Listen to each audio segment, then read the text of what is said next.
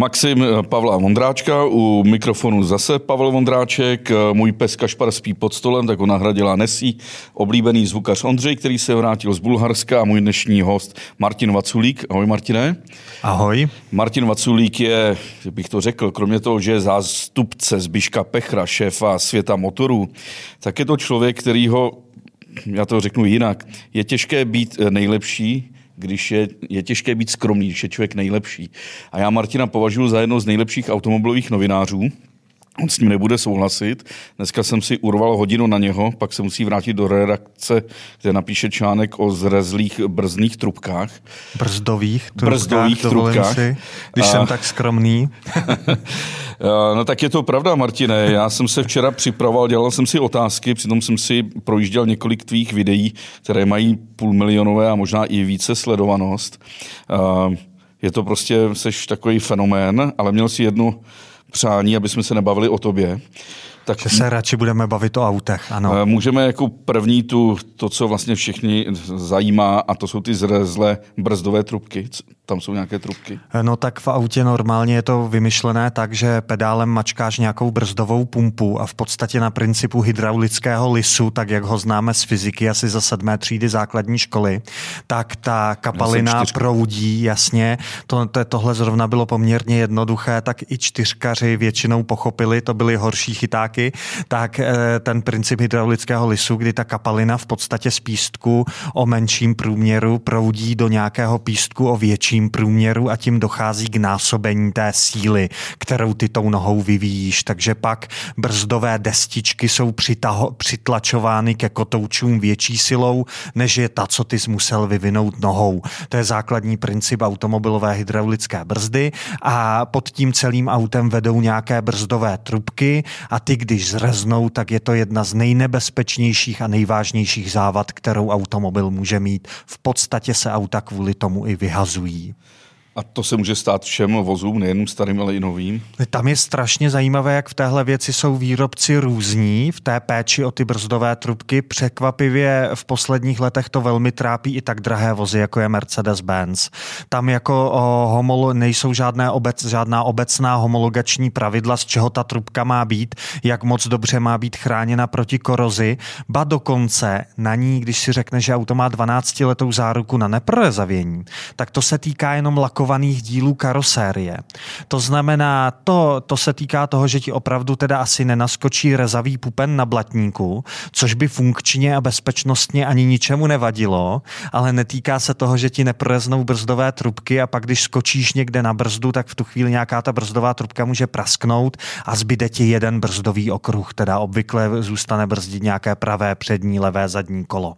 A e, to v tu chvíli, kdy jsi na ty brzdy pořádně skočil, protože si musel, tak už už to nemusí být dostatečné. Čili ať třeba na STK flákají svoji práci, jak chtějí, tak obvykle pustit auto se zraznýma brzdovýma trubkama si nedovolí nikdo. To mě napadla jedna věc, vždycky jsem z toho měl hrůzu, že mi odejdou brzdy, tak jsem, se, tak jsem si to je přesně ono. Představě spo, uh, představil, ano. že zatáhnu za ruční, ale dneska už ne, nemůžeš zatáhnout za ruční. Tak když to auto má mechanickou ruční brzdu, tak za ní stále zatáhnout můžeš. No. Ba dokonce i ta brzda elektrická by měla splňovat nouzovou funkci.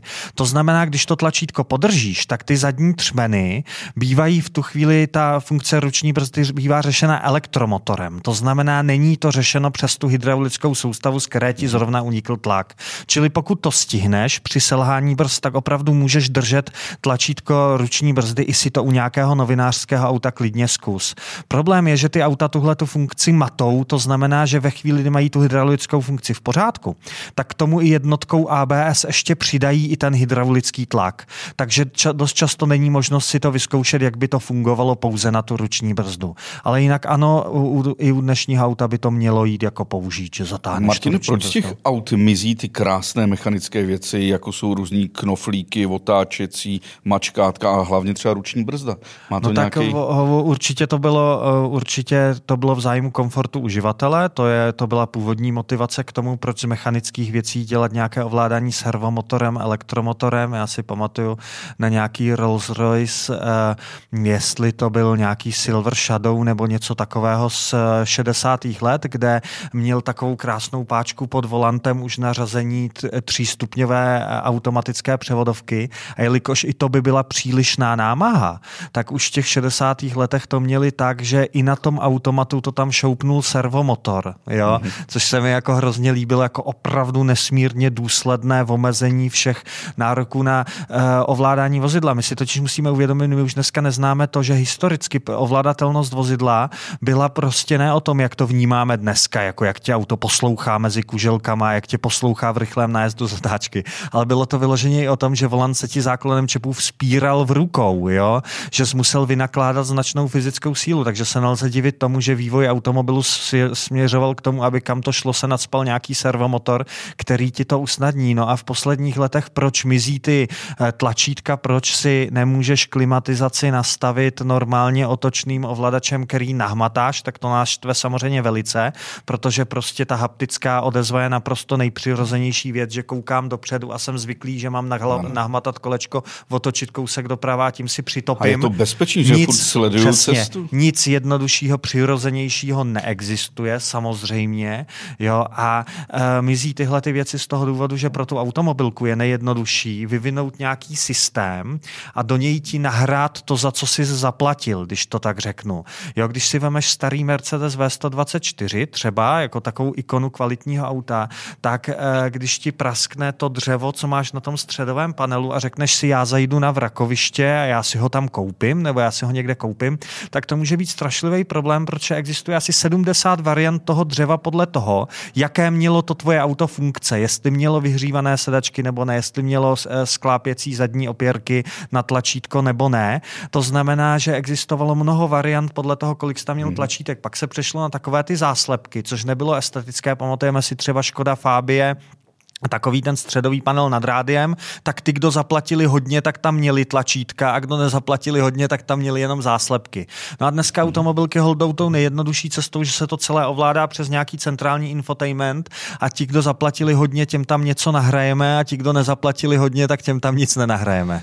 No ale je to jako z mýho pohledu teda řidiče, který kroutí volantem už 30 let, je to je to strašný. Je to, je to krásná protizákaznická věc, která se vydává za, za, za věc, co eh, má, lid, co má lidem prospívat. Jako ono jim to umožňuje, oni se plánují, oni taky chtějí nějak digitalizovat svůj biznis, automobilky, takže oni třeba plánují, že si, a už to funguje, že třeba u koncernu Volkswagenu v tom V-Connectu si můžeš připlatit ambientní osvětlení v mnoha barvách. To znamená, že tam eh, eh, dáš svoji kreditku, číslo do toho e-shopu, to je princip e-shopu a opravdu světe div se, když přijdeš druhý den do auta, tak tam máš ambientní osvětlení najednou v mnoha barvách. A to jenom ukazuje, že to železo v tom autě, ty všechny mechanické věci a výkonné elementy jsou ve, ve směs co nejstejnější jo, a ty konfigurace se opravdu budou dělat čistě elektronicky. Jasně, ale čudlík na reproduktoru mi tam nedají, že?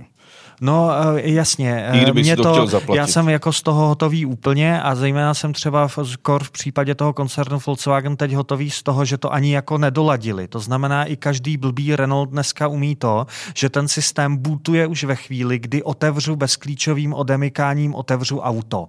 Kdežto já nastartuju tu oktávy, teď zrovna je mi souzeno nějaký delší dobu v rámci nějakého testu jezdit se čtyřkovou současnou oktáví a jsem úplně hotový z toho, jak nastartuju oktávy a teď já jsem neurotik a včera byl spuštěný kompresor klimatizace a ono je ráno a samozřejmě ono to začne chladit, protože ono to odmlžuje a ještě to nemá k dispozici teplo od motoru, kterým by se to v té jednotce vyrovnalo, takže to chladí. Takže já ho okamžitě chci vypnout a teď mačkám to tlačítko klima a ono se vůbec nic neděje, protože ten systém bootuje. A co hůř, není to napsané ten software ani tak inteligentně, aby si to ten můj stisk toho tlačítka schovalo. To znamená, aby to udělalo nějaký píp. Já jsem věděl, že, zmáčk, že jsem to zmáčkl a počkal jsem, až ten systém naběhl ne, a začal jsem ho ovládat. Je to udělané tak blbě, že před naběhnutím všechny ty stisky jsou ztracené, čili já, než abych koukal na silnici, tak mačkám tlačítko a koukám, jestli už systém konečně začne reagovat, abych mohl vypnout ten kompresor klimatizace. Jsou tohleto věci, z kterých jsem teda absolutně hotový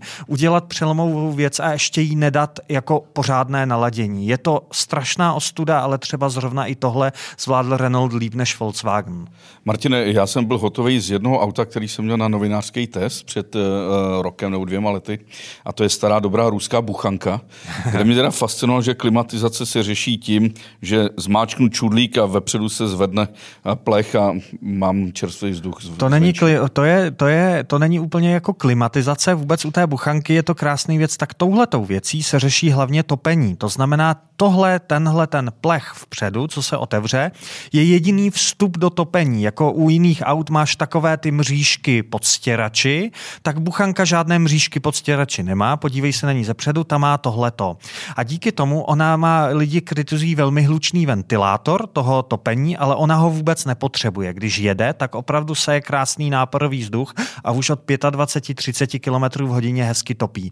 No a když ty to topení máš zavřené, to znamená tím kohoutem, kde tam opravdu pouštíš teplou vodu do topení, tak když ten kohout je zavřený, tak přes to topení prochází ten čerstvý vzduch. Ale jinak i buchanka umí mít klimatizaci, jako opravdu výkon, eh, eh, věc s kompresorem radiátorem, výparníkem, která bude uvnitř opravdu dělat nižší teplotu než je venku, jo, ale musí se to do ní doplnit čis úplně externě, to znamená, musí to auto si třeba vozit klimatizační jednotku na střeše, jo, tak to mají třeba řešený chlapy někde v Seven Energy, kteří s tím jezdí po, na Mostecku, uh, zavážejí posádky k velkostrojům v těch povrchových dolech, tak tam mají buchanku pro, pro devět chlapů, která má takhle na, na střeše normálně klimatizační jednotku, jako vidíš třeba na tramvaji. A jak je možné, že ta ruská buchanka, kam se vejde kolik nějakých devět lidí, vypadá to jako tank pořád, no. Eh, má homologaci pro provoz Evropské unii a ty moderní automobilky tvrdí, že nic takového nemůžou vyrobit? Je z toho bude strašný průšvih. Já už když, když jsem kdysi napsal o buchance tak a udělal jsem o, o ní video, tak bych řekl, že jsem ji v Čechách dost proslavil a dokonce si nechci eh, fandit, ale myslím si, že dost lidí se o ní dovědělo a své zbytečné peníze tímto způsobem utratili. Jo? A přesto následovala situace, že jsem do té firmy v podstatě nesměl a byl jsem tam hlavní nepřítel, protože jsem prozradil ty homologační triky, kterýma oni to dělají. Čili oni si počínali tak, že to auto eh, individuálně schvalovali kus za kusem jako individuální eh, dovoz v kategorii N1 SG, což jsou vozidla zvláštního určení, například hasičské speciály. Mm. To je logické, že je v zájmu hasičský speciál netrápit všema blbostma, co chceme po standardních autech, že hasičský speciál obsluhu, obsluhuje kvalifikovaný strojník, který asi nebude přejíždět chodce a nemusí mít všechny asistenční systémy, ale že je fakt důležité, aby to dobře hasilo. Jo, a e, tak z toho pohledu prostě je kategorie N1 SG udržována a oni měli buchanku homologovanou jako vyprošťovací speciál. To znamená, že v každé buchance by teoreticky, kdyby si na STK na to hmm. vzpomněli, měly být vyprošťovací vaky, zakládací klíny, kurtny, já nevím, co páky, co všechno, aby buchanka mohla v terénu jet někoho zachraňovat. Takhle to dělali. Já jsem tohle to napsal, včetně pak toho, že Hunter měli eh, homologovaný jako speciál na odchyt malých zvířat speciál na převoz malých zvířat. Měl v kufru klec a prostě mě stát přeci nemá nám jako velmi správně říkat, e, je, který účel vozidla je smysluplný a který ne. Takže prostě je asi smysluplné koupit si veliký hantra, odchytit tam třeba králíka a toho tam dát do té klece. No samozřejmě, že e, e, se to jako začalo řešit v tu chvíli, kdy se o tom napsalo, tak oni dneska postupují mnohem, mnohem legitimněji a v podstatě jsem je posunul posunul eh, ku předu a udělali to, že tu buchanku mají homologovanou jako normální, schválenou jako normální N1. To znamená jako vozidlo nákladní. A u nákladního vozidla platí jediný pravidlo, co smí být nákladní vozidlo a co smí být osobní vozidlo. Opět nikdo neříká, že nemůžu vzít osobák a říct, to není osobní auto, ale velmi blbé nákladní. Ano, ono se do toho nic nevejde, ono je to BMW hmm. X5, takže ano, v tom nemůžu vozit štěrka takhle, ale já říkám, že je to nákladní nákladní vozidlo. A nikdo mi neříká, že nikdo mi nesmí říkat, no to nesmíš prodávat, to je ale hodně blbej nákladák. Tak to, to takhle nefunguje. No a vozidlo nákladní teda má pravidlo jediné vlastně takové, že musí být takzvaný hmotnostní vzorec, což znamená, že eh, musím z té užitečné hmotnosti, kterou to auto má, tak minimálně půlka nebo víc musí připadat na náklad. Mm-hmm. Jo? Takže, když já chci mít třeba, eh, takže eh, proto třeba Renault Traffic můžu mít v N1 jenom šestimístný, protože jeho užitečná hmotnost je taková, že když vemu vyjma toho řidiče tu posádku, to znamená 5x70 65 kg. Tohle to odečtu od té užitečné hmotnosti, tak zbyde zrovna půlka a to ještě jde. Hmm. Kdyby byl už sedmimístný, už nezbyde půlka. A představ si, co oni dokázali. Buchanka je takový ingot, a teď se konečně dostanu k tomu zajímavému, že oni dokázali tím hmotnostním vzorcem protlačit i sedmimístnou. To znamená ne už devítimístnou, ale sedmimístná buchanka je vozidlo nákladní, to znamená 6x75 krát 2 tolik ona uveze. Odzkoušeli to, výrobce jim to schválil jako, že jo, že to prostě to železo dá. Jo, normálně to nechali odzkoušet. K tomu 3,5 tunový vlek, to auto smí táhnout, čili ona ta mechanika té malé věci asi bude fakt v základu nadimenzovaná docela slušně. A ty, kdybys měl půl milionu zbytečných, koupil by si z buchanku? Já určitě ne, eh, protože si nemyslím, že je pro ní nějaké využití. Eh, ono, eh, když to tak řeknu, když se podíváš na lesní cesty, kde hospodaří nějaký rozumný správce, tak půlka mých kamarádů myslivců ani nemají čtyřkolky. A říkají, my v tom lese máme často lepší cesty, než jsou tady silnice. Jo, takže já proto nevidím, já to nevidím jako účelné. Já nemám žádný takový účel, který by eh, nemám proto využití. Takže já bych si buchanku nekoupil, ale úplně chápu člověka, který má nějaký obdiv vůči jednoduché, poctivé mechanice, na to, aby jezdil na Harley, se už ve svých 65 letech necítí, tak si za úplně stejné peníze koupí třeba buchanku. Martine, eh, pracuji v Praze, ale trvalé bydliště mám tři sekery u Mariánských lázní. Eh, většina lidí dojíždí do Mariánek nebo do Bavorska. Naproti mám kamarády, eh, dva mladí manželé. On jezdí do Německa, ona do Mariánek. Mají dvě auta ojetá. Teď si je chtějí vyměnit a koupit si další jako ojeté vozy. Kdyby byli třeba, kdyby jsme byli o deset let později, tak už si budou muset kupovat elektromobily nebo?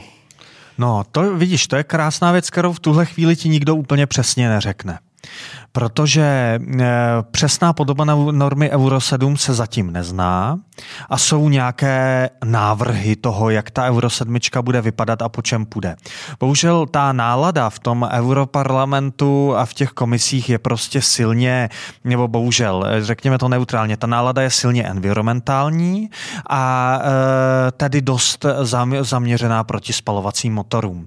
Čili je dost možné, že norma Euro 7, s kterou se přichází, s která se plánuje na 2025, um, bude po těch uh, malinkých problémových místech toho spalovacího motoru emisních, jako jsou úplně první vteřiny po startu, nebo jako je běh toho motoru zcela na vnější křivce, to znamená zcela na plný výkon.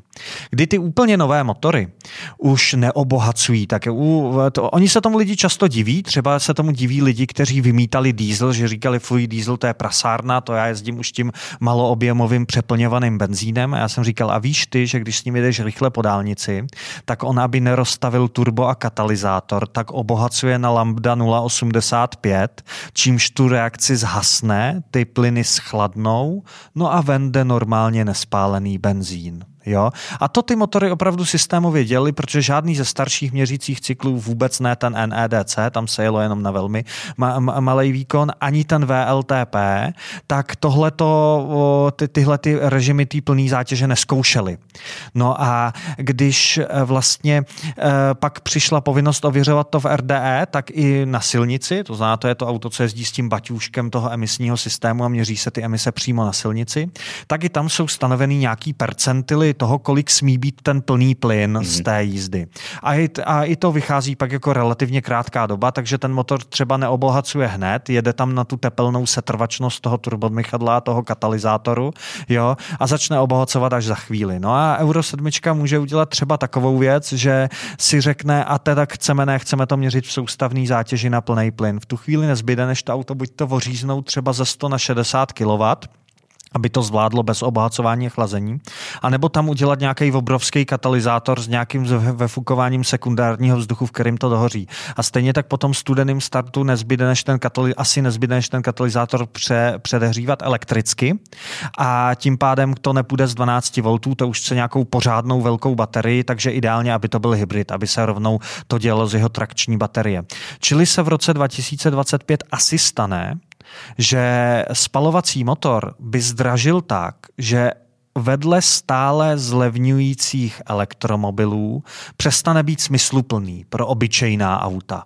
On ho určitě nikdo úplně nezakáže. O tom se mluví na ten rok, hmm. že 2035 v rámci plnění klimatických cílů, ale v těchto těch nejbližších letech ten úplný zákaz nehrozí. Ale prostě tím, že se nastaví norma, která podle mě už není technologicky neutrální, to znamená cíleně jde proti těm nejslabším místům toho spalovacího motoru, si je vyzobává vyloženě a tam ho nejvíc dusí, tak, tak e, e, prostě ty e, spalovací motory přestanou dávat smysl ekonomicky. Takže v tuhle chvíli ne, nevím o evropském výrobci, který by pracoval na vývoji nového spalovacího motoru.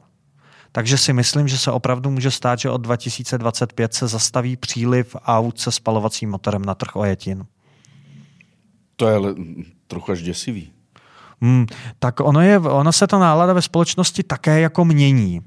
My to vidíme i u nás, když jsme psali o elektromobilu předne.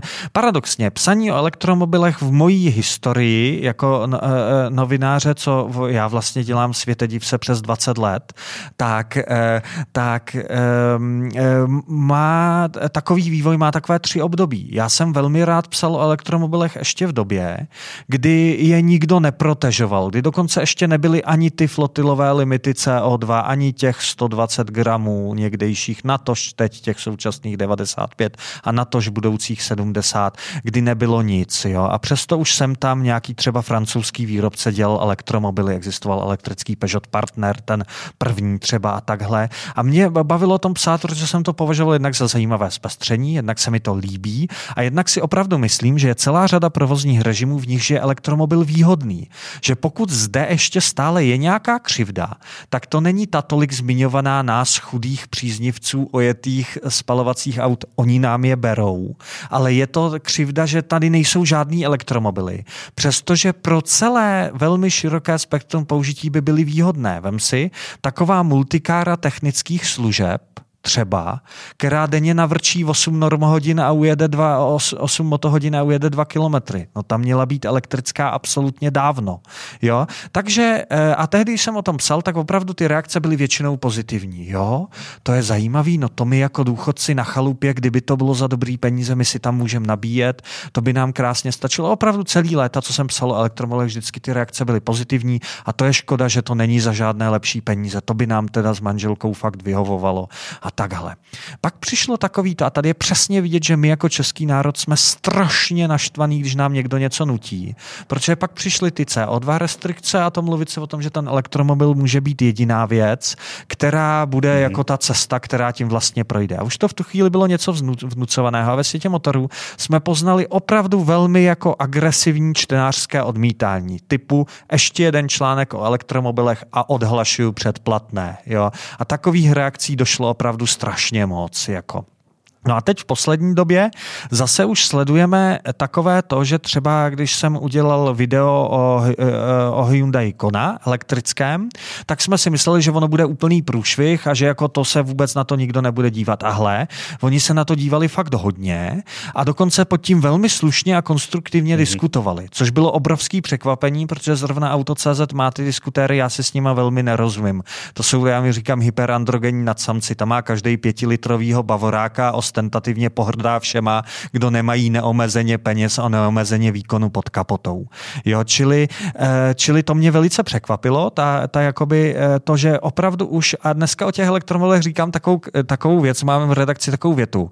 Všichni je odmítáme a vůbec je nechceme. Ale jakmile někde je budou dávat za 300 tisíc, tak se v té frontě všichni sejdeme Jo? Že, a nastane ta doba, kdy a budou? Na, no já si myslím, že ta doba, to je fakt otázka, co to teď vlastně udělá. Jo? E, lidi se mě často ptají, jaký teda bude vývoj ceny těch ojetých aut, jak to bude s ojetýma autama. No teď, že jo, máme nějakou kauzu, kdy ceny ojetin rostou, ono spíš než elektromobilama je to jednak, oh, to je strašně složitá věc. On už ten, že jo, on už za poslední hmm. roky v podstatě auta zdražily skoro o třetinu, kombinací mnoha věcí. Jsou to bezpečnostní požadavky, v podstatě z trhu úplně zmizely minivozy, protože ty požadavky na bezpečnost a ekologii jsou takový, že to mini auto nemá v čem být levnější. Ono musí v podstatě obsahovat úplně stejný komponenty a stejný počet těch komponent hmm. jako auto větší. Jo.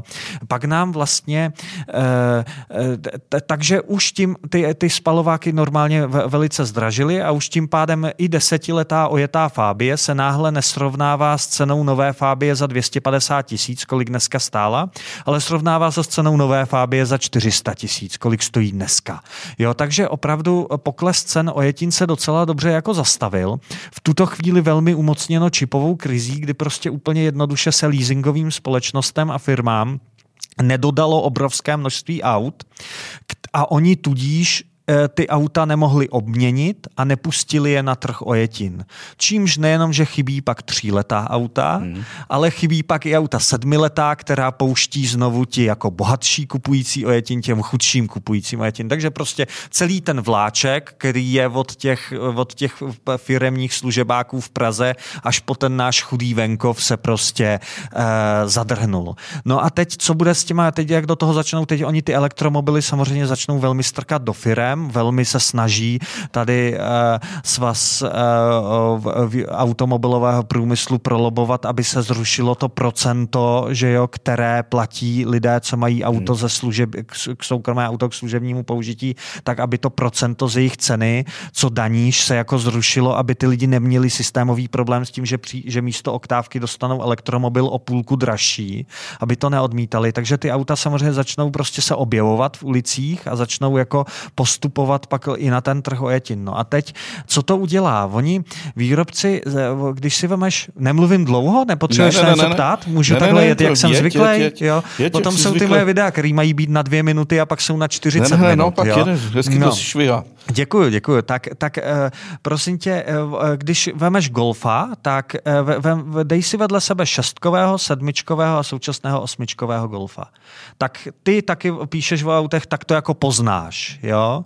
Já to asi taky poznám, co je, to, co je ten starší to, ale je spousta lidí, který, to, který ti i řeknou, že nová oktávka vypadá zase jako ta stará, jo? a že ty rozdíly jsou vlastně malý. Když to ten elektromobil, jak to v tom v té boudě musí být i jinak jako rozložený ty komponenty, jak to má jiný požadavky, ten motorový prostor může být kratší, tak si teď vedle toho Golfa dej tu ID3, to zná toho elektrického Golfa.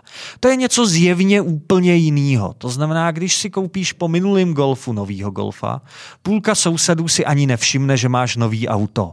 To je pro někoho dobře, ale pro někoho taky špatně. Jo? No a ty elektromobily budou zjevně velice jiný. Jo? To jim, a to je věc, co jim podle mě vlastně bude hrát do karet.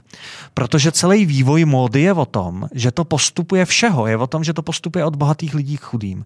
Že ty chudí lidi se snaží napodobovat styl těch bohatých, no a tudíž ty bohatý pak zase musí vymyslet něco, aby se odlišili, aby bylo vidět, kdo fakt má a kdo ne. A po těch jo? sedmi letech no, to zase uvolní, že jo? A, t- takže ale to, co, co si myslím, že bude, že tudíž eh, sem, že ten trh ojetin může zareagovat přesně dvěma způsobama. Jo? A já teď fakt neřeknu, který to bude. Buď to, budou velmi nahoru ty spalovací auta, protože se zastaví jejich, při, to znamená klesne jejich nabídka, zastaví se jejich příliv na trh ojetin a lidi nebudou chtít elektromobil a budou udržovat svý spalovací auta. Jo? No ale taky se velmi snadno může stát, že na člověka, co ještě nejezdí tím tichoučkým, bzučícím a od pohledu úplně jiným autem, začne být pohlíženo jako na socku, špindíru, ničitele planety, když se to dobře podá, a že vlastně všichni budou chtít přeběhnout do těch elektromobilů a že ty spalováky se fakt budou vyhazovat i před ukončením řádné životnosti.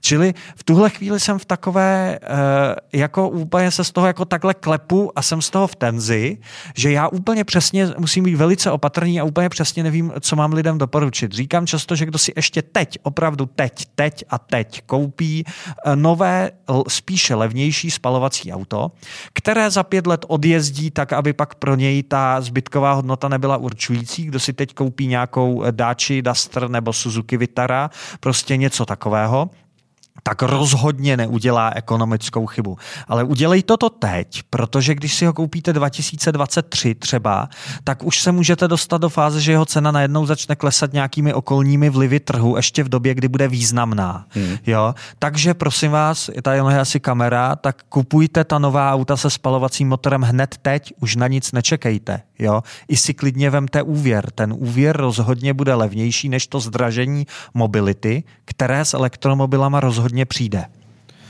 A co hybridy, pluginy a to? to uh, řešení? Hele, uh, tak hybrid samotný je řešení, jak lépe hospodařit s energií spalovacího motoru, ale je to založeno furt na tom spalovacím motoru. Plug-in hybrid je věc, co já osobně nemám rád. Ale já osobně. Mnoha lidem to může dávat smysl. Z mého pohledu technika jsou to dvě auta v jednom. To znamená plná palba potenciálních problémů, a taky tě to jenom pořád veze. Jo? Účel jeden a jsou tam v tom prostě dvě auta a nehledě, že mě na nich prostě strašně štve to, jakým způsobem jsou používány. Jo? To znamená, že si to koupí pražský podnikatel na to, aby tam měl značku EL a mohl parkovat všude na modrých zónách, ale za celý život se samozřejmě nezdržoval s žádným dobíjením. Jo? Takhle jsem měl teď od Škodovky pučeného, pučeného uh, hybridní hybridního Superba, který v takovém tom pučovacím režimu, že tam ty auta pučují asi nejenom novinářům, ale i různým vypákům a na co potřebují a takhle, tak měl na to asi 17 tisíc kilometrů a tu průměrnou spotřebu elektřiny tam měl minus 0,7 kWh na, na, na 100 kilometrů, což znamenalo, že celou dobu, že celou dobu vyráběl elektřinu, když tak z benzínu, že ho nikdy nikdo nenabil. A tímhle tím způsobem jsou používány bohužel plug-in hybridy a e, jsou jim započítovávány ty super nízké emise plynoucí z toho, že oni tu ten cyklus vlastně odjedou na, ten, na tu elektrickou trakci. Jo, takže plug-in hybrid mi, nekon, mi, e, mi nelichotí technicky ani způsobem, jakým je používán. Jsem způsobem, jsem, jsem e, stoupencem jednoho nebo druhého. Ale mě naopak se líbil, měl jsem oktávku plug-in hybrid a když jsem si ji nabil normálně přes noc s Jasně. kabelem e, ve třech sekrách, tak jsem s ní poklidu dojel do Chebu na elektřinu, nějakých těch 25 kilometrů. Tam jsem si to zase nabil v nákupáku Používáno jo. správně, je to jistě to nějaký smysl dávat může. Mně přijde, že je to příliš náročné výrobně a také se podívej, kolik ta oktávka stála a pak mi řekni, jestli by si ji koupil. Ono půjčit si tu krásnou voňavou novinářskou škodovku za milion, krásně vyluxovanou, navoněnou a říkat si, ono je to dobrý, je něco úplně jiného, než dát to na, na, na váhu těch peněz, co za to musíš dát a zvažovat, že bys je třeba víc potřeboval na baráku. Jo? Tak pak dostatečně strašně zoufalý prodejce Renaultu, který ti prodá Zoe za 550 tisíc, o čemž se nesmí mluvit a teď z toho bude průšvih, jo, ale tak může být vlastně lepší nápad, než ta IV oktávka za těch 900, nebo co za to chtějí strašně moc, jo, 800 asi 20 je tam úplně základní verze, takže každá bude za milion. Eh, četl jsem, že si byl hotový, krásný termín hotový, že se nebude vyrábět Škoda Fabie kombi. Mrzelo tě to fakt tak? Eh, no tak určitě. Já mám k Fabii kombi jako vztah úplně jako velmi vnitřní a to auto považuji za takový symbol, jako krásný symbol češství. To znamená, já jsem sice takový malý chudý člověk, ale podívejte se, co já dokážu. Jo? Jak jsem si tu chaloupku krásně vyťukal, to jsem všechno navozil a zvládl sám. Jo? Tak to je úplně teď, kdy úplně mám, jak když toho říkám husí kůži, jak ve Fábii vidím obrovský ve Fábii kombi, vidím auto socioekonomického významu. Jo? Je to symbol symbol vyloženě statusu nás, skromných, pracovitých vesnických lidí, což bych rád byl. Tak, jo. Čili eh, já to hrozně uznávám. První generace Fabie obecně je pro mě naprosto zázračná věc.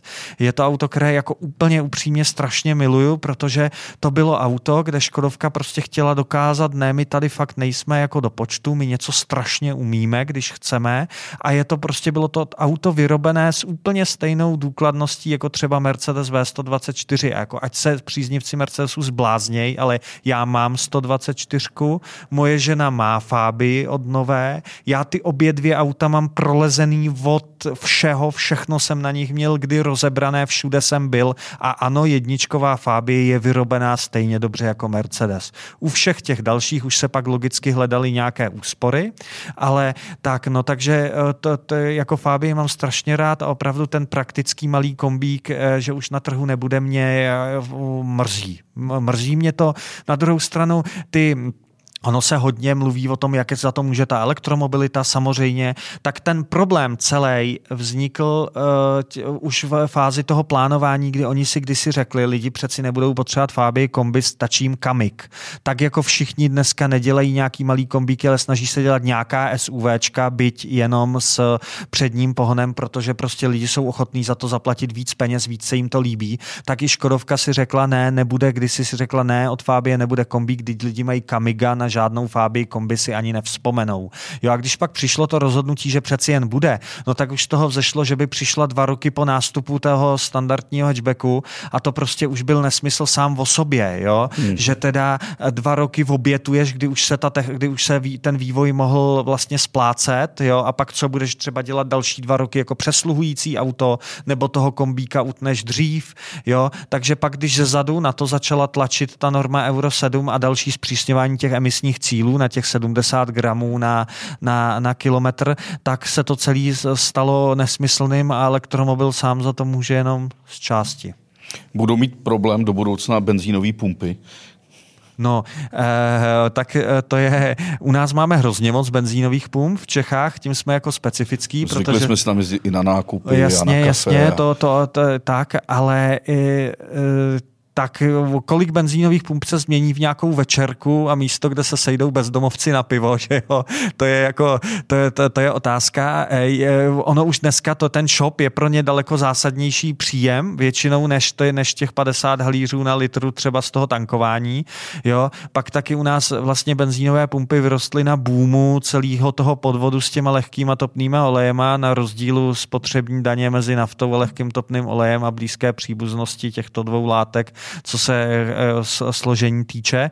Jo, takže eh, u nás je jednoznačně benzínek jako hodně. Fakt to budou mít jako těžké. Na druhou stranu tak eh, zase je to dobré místo tím, že tam mají nějaký ten kávovar a nějaký to občerstvení, kde bys měl čekat, když budeš nabíjet elektromobil.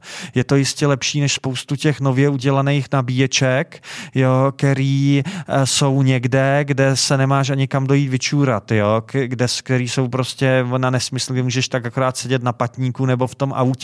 Jo? Takže jako majitel benzínky bych se v tuhle chvíli snažil vyřídit si rezervaci u Česu na dostatečný příkon. Snažil bych se, když tak posílit svoji přípojku, dokud to ještě jde, dokud o ty příkony není takový boj, než Čes řekne, ne, ne, v téhle lokalitě už nikdo nedostane ani kilowatt. Jo? Teď jmenuju blbě Čes hmm. nespravedlivě za všechny distributory, co jsou na trhu, jo? ale Prostě takhle. A takže bych se jako majitel benzínky snažil koukat ne, ne mlátit do stolu blbý elektromobily, to my tady nechceme, vystoupíme z Evropské unie, to jsou takový keci, který nikomu nepomůžou, ale snažil bych se k tomu postavit konstruktivně a to tak, že bych se snažil si tu pořádnou přípojku udělat a pak vybudovat nějakou pěknou nabíječku a to kafe ne, nebude za 35, ale může být klidně za 60, protože když ten člověk tam má čekat hodinu, no tak si ho dá i kdyby bylo za stovku. To by byl asi můj obchodní model jako majitele benzínky. Martine, co eh, dáči je a její fenomenální nástup a elektromobilita?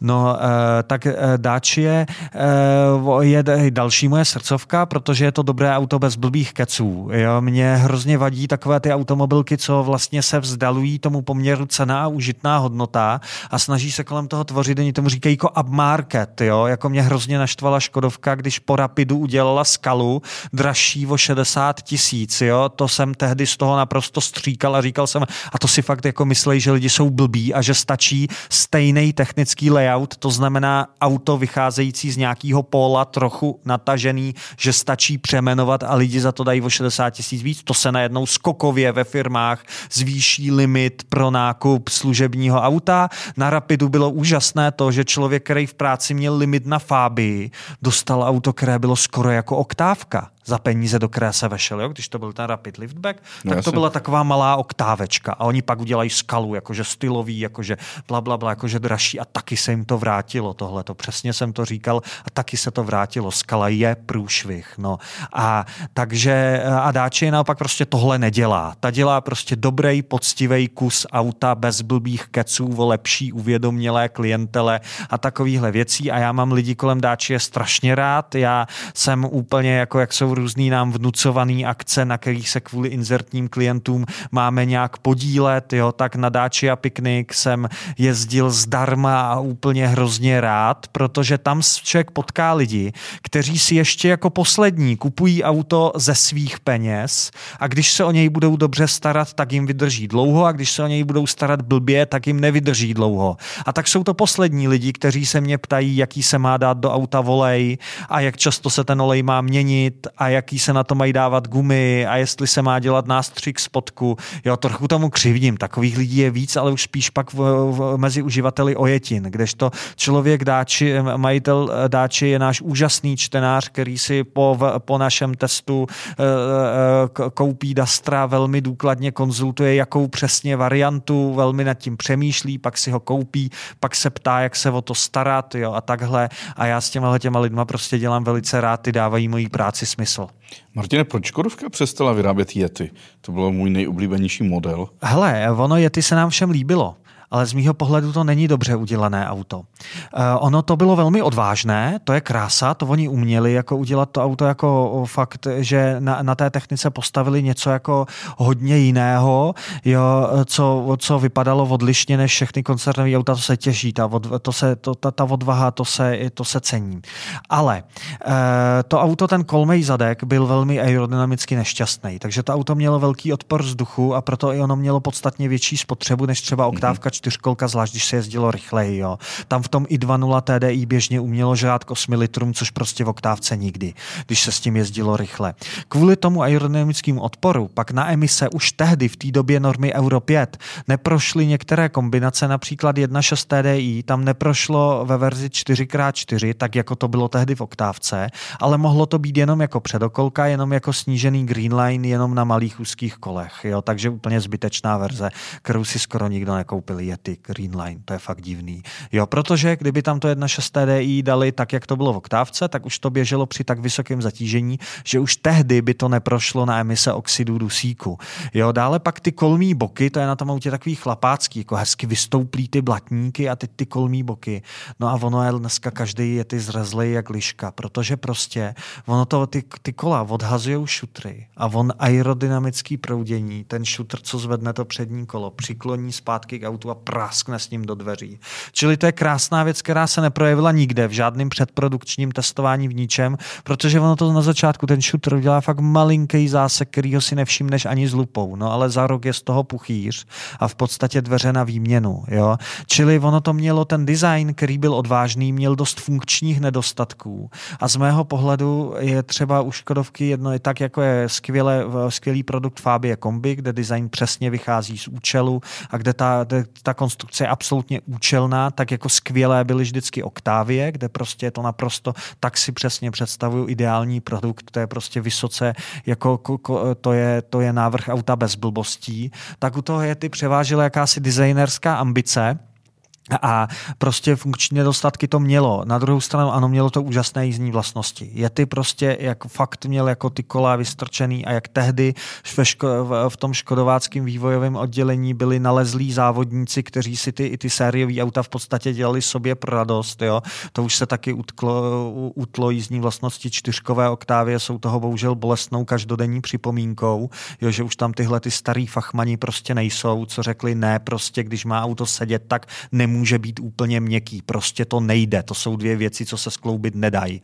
Jo? No a tak toho je ho udělali velmi tvrdýho, velmi našlapanýho na tlumičích. Jo? A ono to opravdu jezdilo jak motokára. A ještě na něm bylo naprosto úžasný na tom je tím to, že eh, on neměl žádný zadní převis, takže on výborně tahal vleky, ale naprosto neuvěřitelně. To by vůbec nikdo neřekl, jak takový malý auto opravdu si poradí s dvoutunovým vlekem. A ještě úplně na tom nejlepší je, že to auto mělo celkovou celkovou hmotnost nějakých 2150 a mohlo táhnout dva stovlek a furt se vešlo do těch nějakých 4250, teď a mě nikdo nebere za slovo celkový hmotnosti, což je skupina B96, to znamená, stačí ti tam Bčko a na tři hodiny si jít poslechnout do autoškoly nějaký keci bez závěrečného testu, bez rizika, že od tam odejdeš i bez řidičáku, když se na to nebudeš připravovat, mm-hmm. že nějak B plus E se ti velmi snadno může stát, půjdeš do autoškoly, musíš to odjezdit, musíš ke zkouškám a když jsi blbej tak a neobhájíš skupinu, tak odejdeš úplně bez řidičáku místo toho, abys mohl tahat vlek.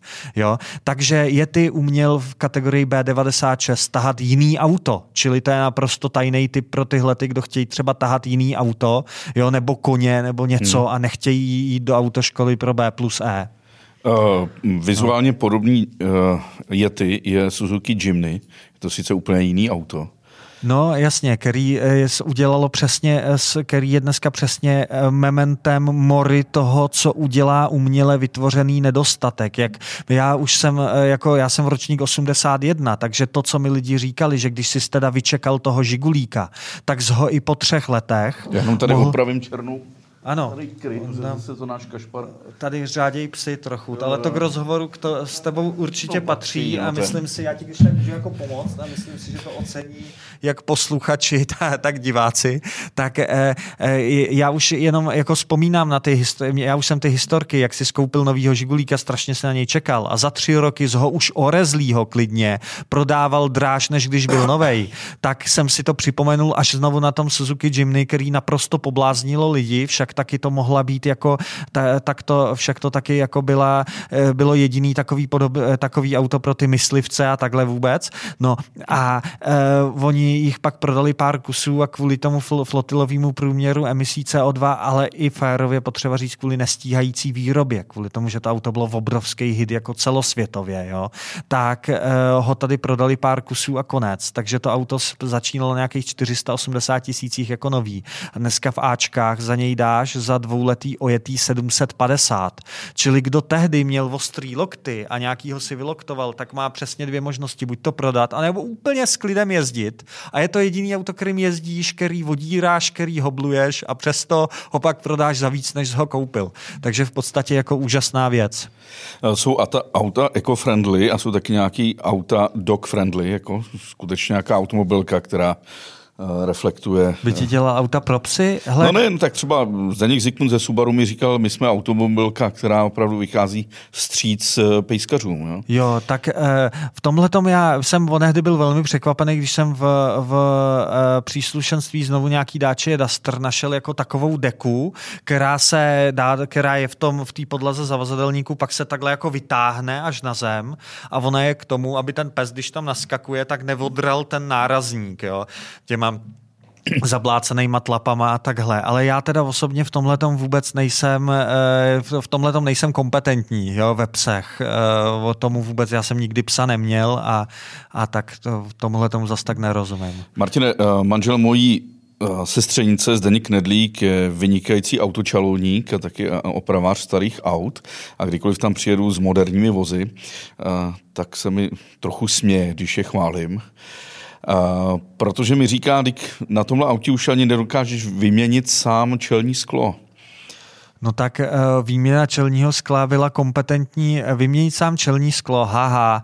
Tak dokud to čelní sklo bylo na gumě, tak dobře, ale ta guma nebyla aerodynamická a velmi brzo se výrobci snažili to vymyslet nějak, aby ty čelní skla byly hezky v té karosérii zapuštěný, aby tam prostě ta guma, eh, ta guma nerušila. A poslední takový velkosériově rozšířený auto s tou gumou byla ta naše oblíbená Felicie, jo?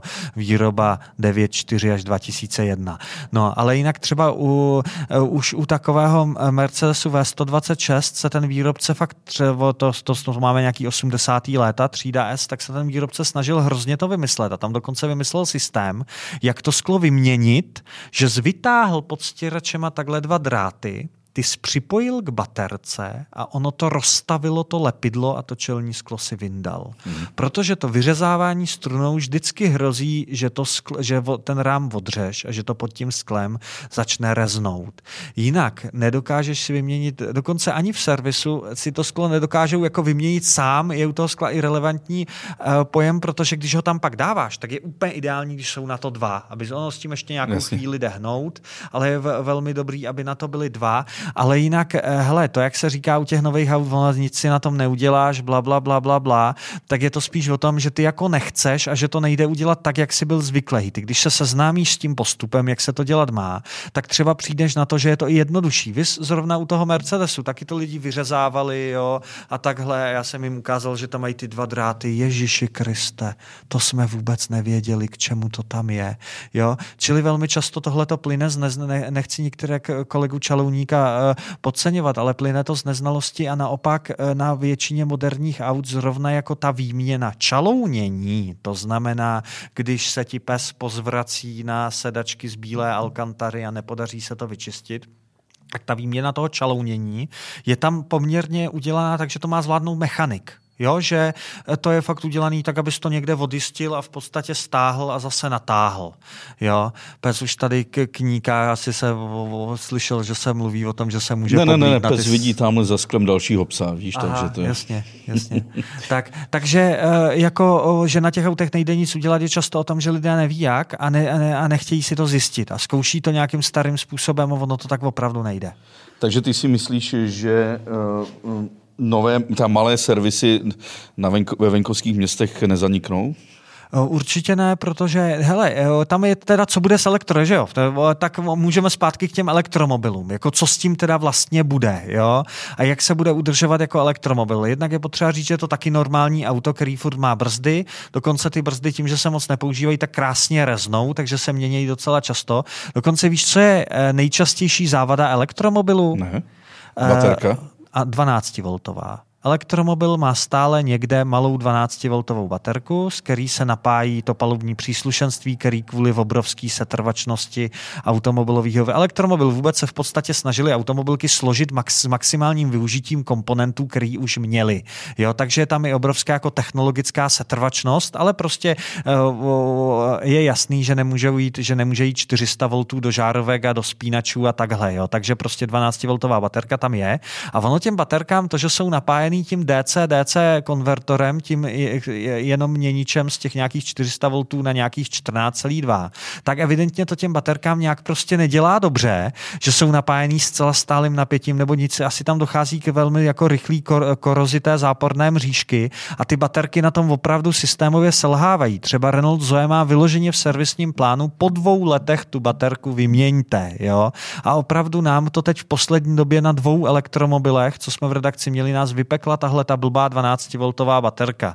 Jo, čili e, brzdy, tlumiče, baterka, kabinový filtr, to jsou stěrače, to furt budou úkoly, které jsou eh, zvládnutelné jakýmkoliv opravdu i vesnickým automechanikem, který už se nechce v ničem dál vzdělávat, který už chce vystačit s tím, co se naučil. No a Plus zde bude úžasná věc pro ty, kdo se vzdělávat chtějí, a to bude ta trakční baterie, kdy když se té baterce zhoršují ty její parametry, tak ono za to nejvíc může nějakých pár článků. To znamená, že ta baterka se neustále snaží ty články nějak vyrovnávat, aby měli, to auto se, pardon, neustále snaží ty, bate, ty, ty, ty články nějak vyvažovat, aby měli zhruba stejný napětí, ale prostě podaří se už z výroby, že některé ty články měly tu chemii asi nějak horší, nebo se jim něco stalo a takhle. A ty jdou dolů a těch článků jsou tam v té baterce, řekněme, stovky a ty prostě těch pár článků může táhnout tu, tu, tu baterku velice dolů. Takže umění tu baterku rozebrat, z Číny objednat pár těch stejných, poznat, který jsou ty články, z Číny objednat pár těch stejných článků, a sladit je na stejný, nabít je na stejný napětí, kterou má baterka, poslat je do ní, nějak to celý zavřít a poslat to zpátky do auta. Může být věc, která nebude tak složitá a která, eh, které se minimálně nějakou dobu budou značkové servisy bát. Čili hmm. tady já opět vidím určitý potenciál a stane-li se to, co jsem říkal, ten scénář číslo dvě, to znamená, že e, i prostí lidé se budou chtít přiblížit těm bohatým a začnou rychle jezdit elektromobilama. Samozřejmě budou mít elektromobily ojeté, samozřejmě budou mít s různě zdegradovanou baterkou. Samozřejmě automobilky si nenechají jen tak vzít tu možnost používat tu baterku jako motivaci k obměny produktu. To znamená, to, že dneska baterka na ENIAC stojí 580 tisíc, možná vyplývá za současnost současné situace na trhu těch baterek. To znamená, že jich málo, že jsou nedostatkové. Ale oni se budou stavět nové baterkárny a prostě tohle to budou nové technologie baterek a tenhle ten nedostatek bude jako částečně mizet, ale stejně si myslím, že ta automobilka bude moc ráda za to, že je tady nějaká věc, která po deseti letech vlastně odejde a úplně tě donutí to auto vyměnit. Zatímco ten spalovák si mohl vždycky opravovat za peníze, které máš, jo, tak si to turbo nedal třeba úplně nové za 40, ale nechal si ho zrepasovat za 15 a takhle, že ten spalovák se vždycky dal různě, repasovat, eh, různě opravovat, tak u toho elektromobilu bude jeden nějaký zásadní celek a automobilka podle mě se z jeho zlevňování moc nepřetrhne. Mm-hmm. Takže si myslím, že zrovna v tom baterkaření, v tom opravování těch baterek, jejich diagnostice a takhle, bude běžet obrovský aftermarket, který uživí docela dost lidí. Uh, teď strašně rezonuje třicítka na ulicích, eh, na silnicích. Uh, není to náhodou kontraproduktivní? Nebudou Ale... ty emise větší a proč jsou, proč jsou takhle v Podolí ty dva cyklopruhy vedle sebe? To jsem úplně nikdy Nevím, nepochopil. Nikdo že nejezdí. No, no jasně, ani na tom jednom, ani na tom druhém, ale jako úplně ty dva cyklopruhy vedle sebe. Já jsem tam onehdy jsem to poprvé viděl, protože jsem tam jel samozřejmě tramvají. Jo, a říkám si, no to už nemá nic společného s žádným dopravním řešením. To už je jednoznačný vzkaz, do města nám autem nejezděte. Je to prostě tak, že tady je, tady vyrostla, tady byla generace, já to, já to vnímám opět jako společensky, že tady byla generace chlapů, který, který kolem převratu nastoupili do produktivního věku a prostě se chytli a fakt strašně makali a postavili baráky a vybudovali firmy a vlastně vybudovali současný blahobyt. V rozbo, u nás to bylo s tím pádem komunismu, v rozbombardovaném Německu to bylo po té druhé světové válce, kdy prostě vyrostla generace chlapů, kterým nezbývalo než být strašně silný, který po té prožitý váleční zkušenosti zároveň byli velice pokorní. To znamená, jako zachraňovali ten svět, prostě to ty Němci tak úplně záhadně mají, jo, a takhle a prostě pokorně, skromně a tvrdě pracovali. A vychovali děcka, který nemají žádný praktický problémy, který bydlejí v hotových barácích po rodičích, který bydlejí v krásně opravených bytech, který jezdí po krásně opravených uh, ulicích a takhle a kterým přijde hrozně snadný zbavit se aut. Ty auta, oni uh, tím, jak nejsou tak, jako byla i ta starší generace, opravdu jako měla strach, budeme mít kde bydlet, pořídíme si bydlení, jak to dokážeme, dokážeme to splatit. Takže nemají ty opravdu jako hmotné zásadní starosti, tak oni ne, nemají tu ostentativní potřebu nic vlastnit. Ani auto, ani dům. Oni chtějí jezdit po světě, bydlet přes Airbnb, auta si když tak půjčovat, nějaký car sharing, rozhodně se nechtějí o to auto starat, řešit, co se na něm zase pokazilo a takovéhle věci. No a těmhle těm lidem logicky přijde, že ty auta v tom městě jsou opravdu zásadní jako zdroj hluku a smradu. A to opravdu jsou spy v Praze s otevřeným oknem a prostě ruší tě auta. To je prostě bohužel pravda. A tím, jak zmizí ta protiváha, na co jsme ty auta potřebovali, to znamená, že jsme se po cestě z práce stavěli ve stavebninách, koupili jsme si tři pytle flexilepidla a doma jsme obkládali koupelnu, jo, a v podstatě každý den jsme takhle něco takového měli. Jo, nějaký, tak tím, že oni tyhle věci neřeší, tak jim opravdu to auto přijde jako zcela zbytečná věc, co na ulicích blokuje a překáží a nedá se tam pak tak dobře jezdit na elektrokoloběžce a takovéhle věci, jo, tak bohužel prostě městské voličstvo, eh, mladí lidé chtějí změnu, a třicítka nemá žádnou jinou logiku, než ty auta z těch měst vykázat, než jim to osladit. Jo? Je to historicky obrovská paralela, už to bylo několikrát, že jedna generace obrovsky něco dokázala a pak prásk přijde nějaký rok třeba 48 a jsou označovány že jo, za kulaky, o tom ty víš daleko víc než já a jsou zostouzeni a musí dožít za ostudných podmínek a tak dál. A trošku mám obavu, mý levicoví eh, zatím ještě přátelé tímhle velice vyhrožují i mě, ty tady, Martine, jenom škodil. Ty s těma svýma hnusnýma smradlavýma spalovákama, tím, že jsi je celý život propagoval. A já mám pocit, že já jsem jenom nedělal tý klávesně, že jsem se i docela nadřel. Víš, já dělám rozborky těch aut a fakt se v tom hrabu, v té špíně a takhle, takže to ty jsi jenom škodil a ty si to budeš muset odpracovat. Ty budeš muset pracovat tvrdě a fyzicky, protože ty to budeš muset té planetě vrátit. Jo? Martine, ale ty byliš hýskově u Nižbora. Ano. Do práce v Olešovicích dojíždíš jednou za týden? Tak v, po, v poslední době jednou za týden. No. Možná to bude standard. Otázka je pak, k čemu budeš potřebovat auto. My jsme zjistili v tom vlastně v tom v koronavirové době, my jako spoustu ostatních jsme zjistili, že se dá zpracovat z domova a že se udělá i víc. Jo. Samozřejmě to nemůžou dělat úplně všichni. Já mám to určité jako velké štěstí, že se po mně chtějí hlavně ty články, že se po mně nechtějí nějaké denní porady, organizace práce a takové věci, které se vzdáleně dejme tomu dělají hůř. Někdy je prostě potřeba toho, ta autorita toho přítomného šéfa, aby nenastala, nenastala ta takzvaná absolutní cochcárna, jo. Ale, ale a rozvrat té, té výroby a takhle. No ale e, jinak e, na druhou stranu uznejme e, pražské levičáky zase v tom, že opravdu není zbytečnějšího počinu v životě lidském, než zvednout se od, do, doma od počítače, jet autem 60 kilometrů, to znamená vezu svých 100 kilo a k tomu 1,5 tuny železa a jet se posadit k dalšímu počítači, kdy to je opravdu hovadina a ještě půlku z toho jet zácpou.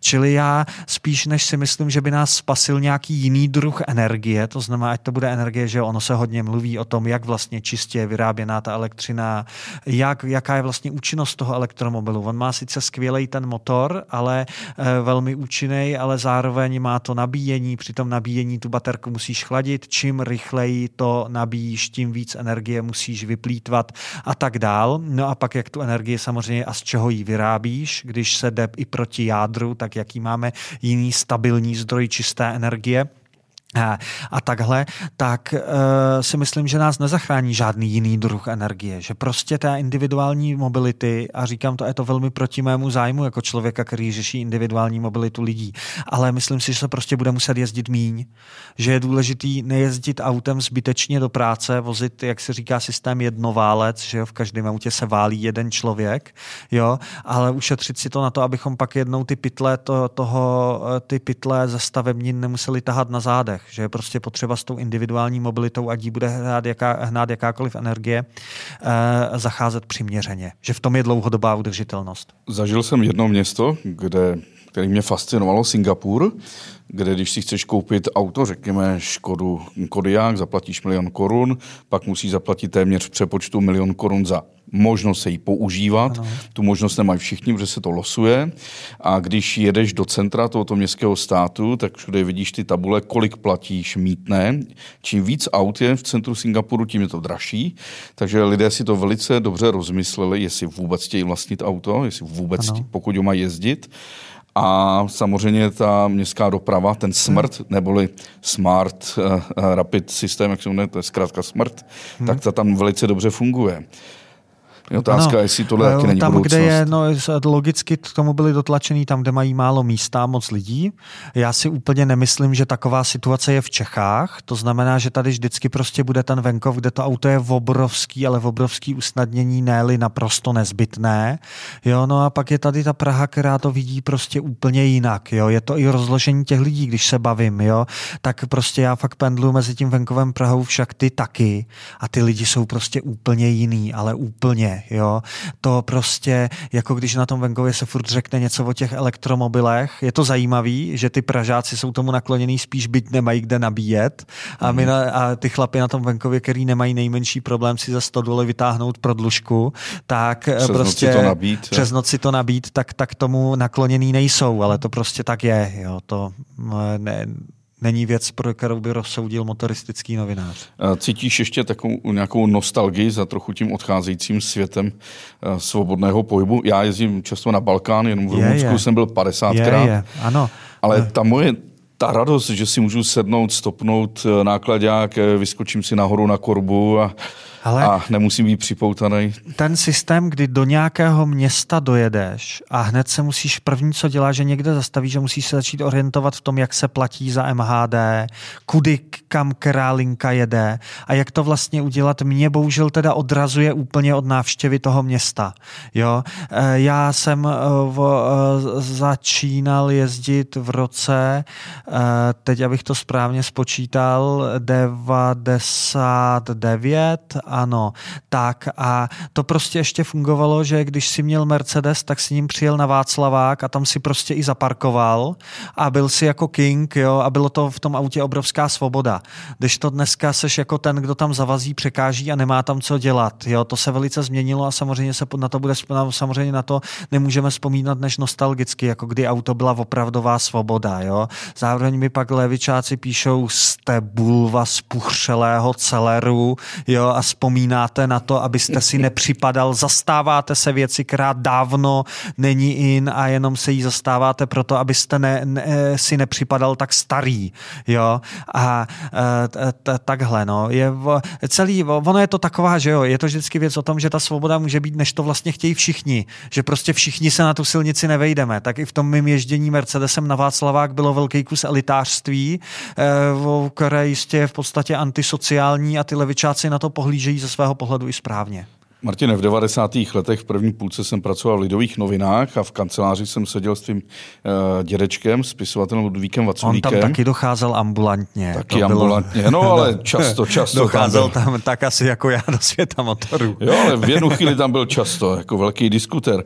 Bavil se s ním taky o autech a o Je, je, mobilitě. skvěle, skvěle. Jako Řídil děda... něco? No je, je. Děda se musel naučit, děda se naučil řídit v relativně pozdní dospělosti. Uh, on Eh, první auto si pořídil v roce 76, myslím si, že v podstatě chvilku poté, co, co eh, eh, že jenom chvilku poté, co si kvůli tomu udělal řidičský průkaz.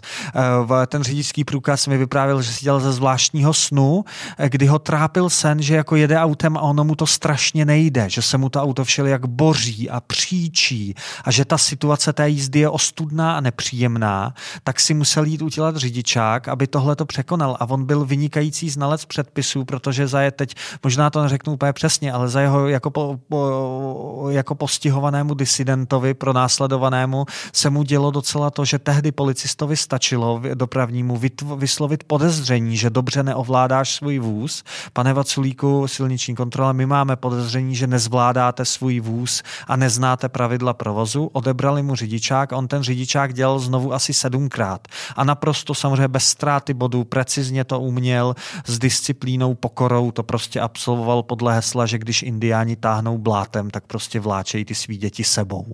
Jo, a e, takže e, on začal, je, auto si pořídil ve chvíli, kdy získal dům e, v Dobřichovicích, kdy od paní Topičové, dcery slavného nakladatele Topiče, která se chystala emigrovat, tak získal... Mimo jiné sídlili redakce Lidových novin. Ano, tak získal Topičův dům na Národní třídě, jasně, tak získal dům v Dobřichovicích, no a to bylo už přes přes, a tím začalo přesně to, na co je potřeba auto, že, jo? že furt je potřeba něco vozit, je potřeba dojet do stavebnin, jo? je potřeba dojet do zahradnictví, takže tehdy si koupil, pořídil první Škodu 100, kterou já si ještě pamatuju z dětství. Oni, jeho synové ji přezdívali Gercen, protože Gercen trochu ze srandy říkali dědovi, když nebyl doma.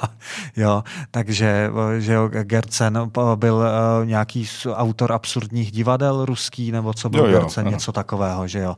No a ruský autor. No, tak, eh, takže eh, to a pak děda vždycky, pak děda jezdil a svého času jezdil i velice rychle a jezdil, on měl velmi zajímavé řízení, takhle, on měl zajímavé řízení, ono bys od pohledu řekl, že se v tom provozu pohyboval chaoticky a hrc frc a jakože ta jeho jízda nebyla plynulá, jo, on nikdy vlastně ten volan neovládal tak jemně, jak se to správně má dělat, on se na něj spíš jako tak věšel a různě ho strhával, jo, takže ta jízda opravdu byla taková, že pak když si koupil favorita, který daleko víc reagoval na řízení než ty, než ty předchozí 120, tak tam jako děti jsme takhle dělali těma hlavama, když nás tam vezl, ale nikdy neboural, protože on zase měl opravdu, jako to je dost takových lidí, na kterých si řekneš, mám takového kamaráda, můžu ho tady jmenovat Pavla Palečka, jeho to potěší, z Brna, který taky jezdí strašlivě z mýho pohledu. Já vždycky, když s ním jedu, tak úplně si všechno trhám, jak to jízda, brzda, plyn, brzda, hrc doprava, doleva, strašný z mýho pohledu. Ale nikdy neboural. Ty lidi, co to takhle dělají, mají zase nějaký dar prostě absolutního postřehu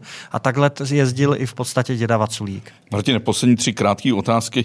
Dá se dneska uh, stočit kilometry v těch moderních vozech? Hele, eh, to, to je otázka, která je na mě příliš složitá, protože už v minulosti se mockrát napsalo, že to nejde, aby to pak zase šlo. Ty kilometry bývají uložené v různých jednotkách a prostě ty čímanti, co se tomu věnují, dřív nebo později probádají, kde všude ty kilometry jsou.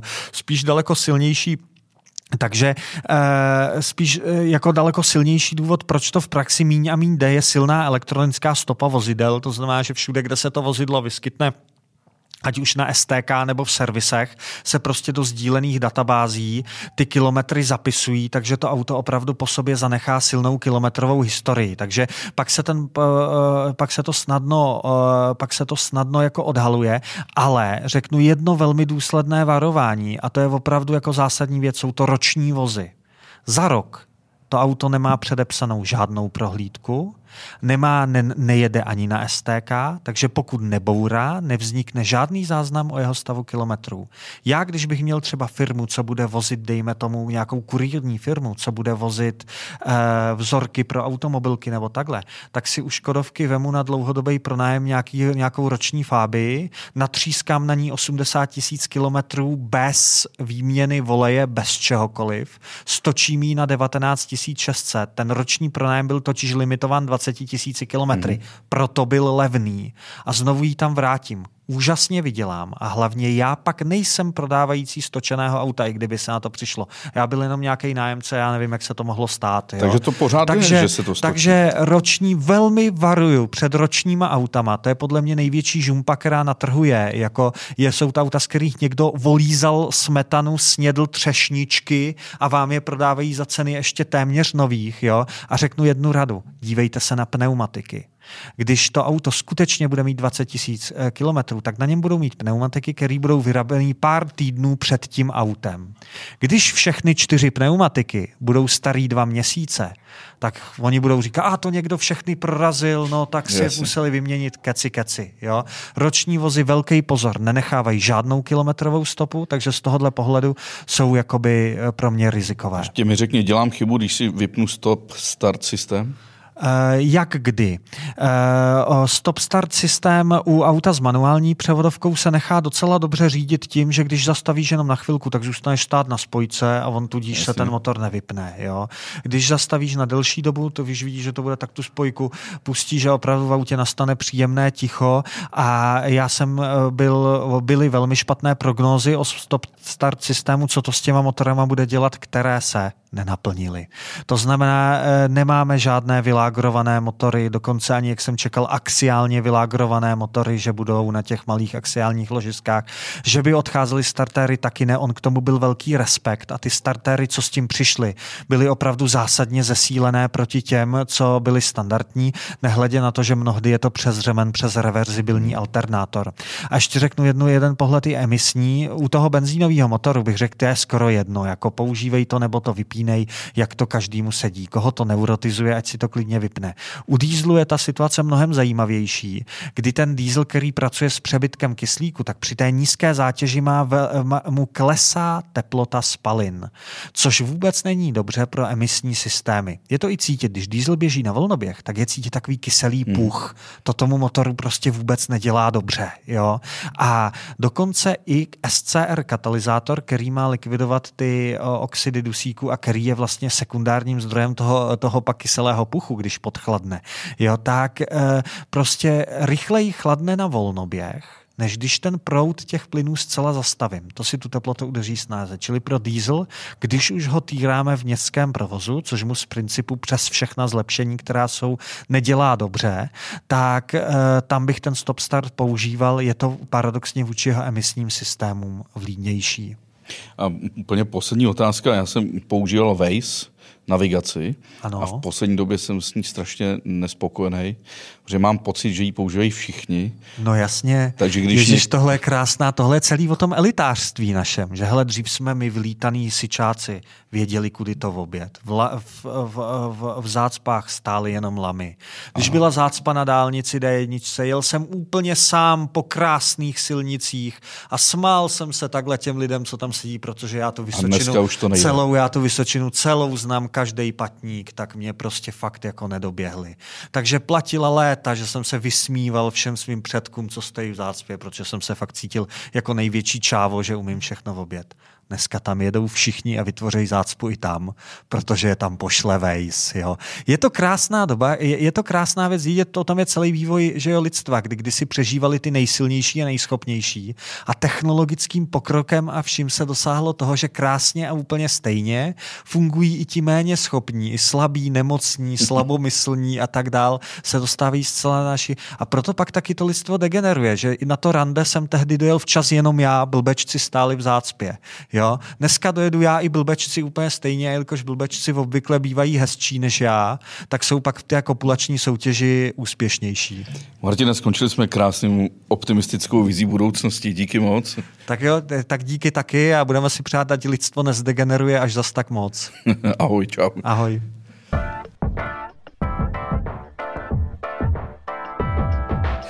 Martine, na tričku máš eh, svět motorů. Eh, kdy se to změní a bude tam svět elektromotorů?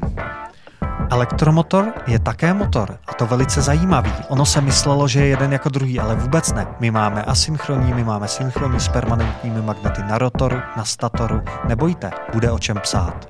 Díky, čau. Čau.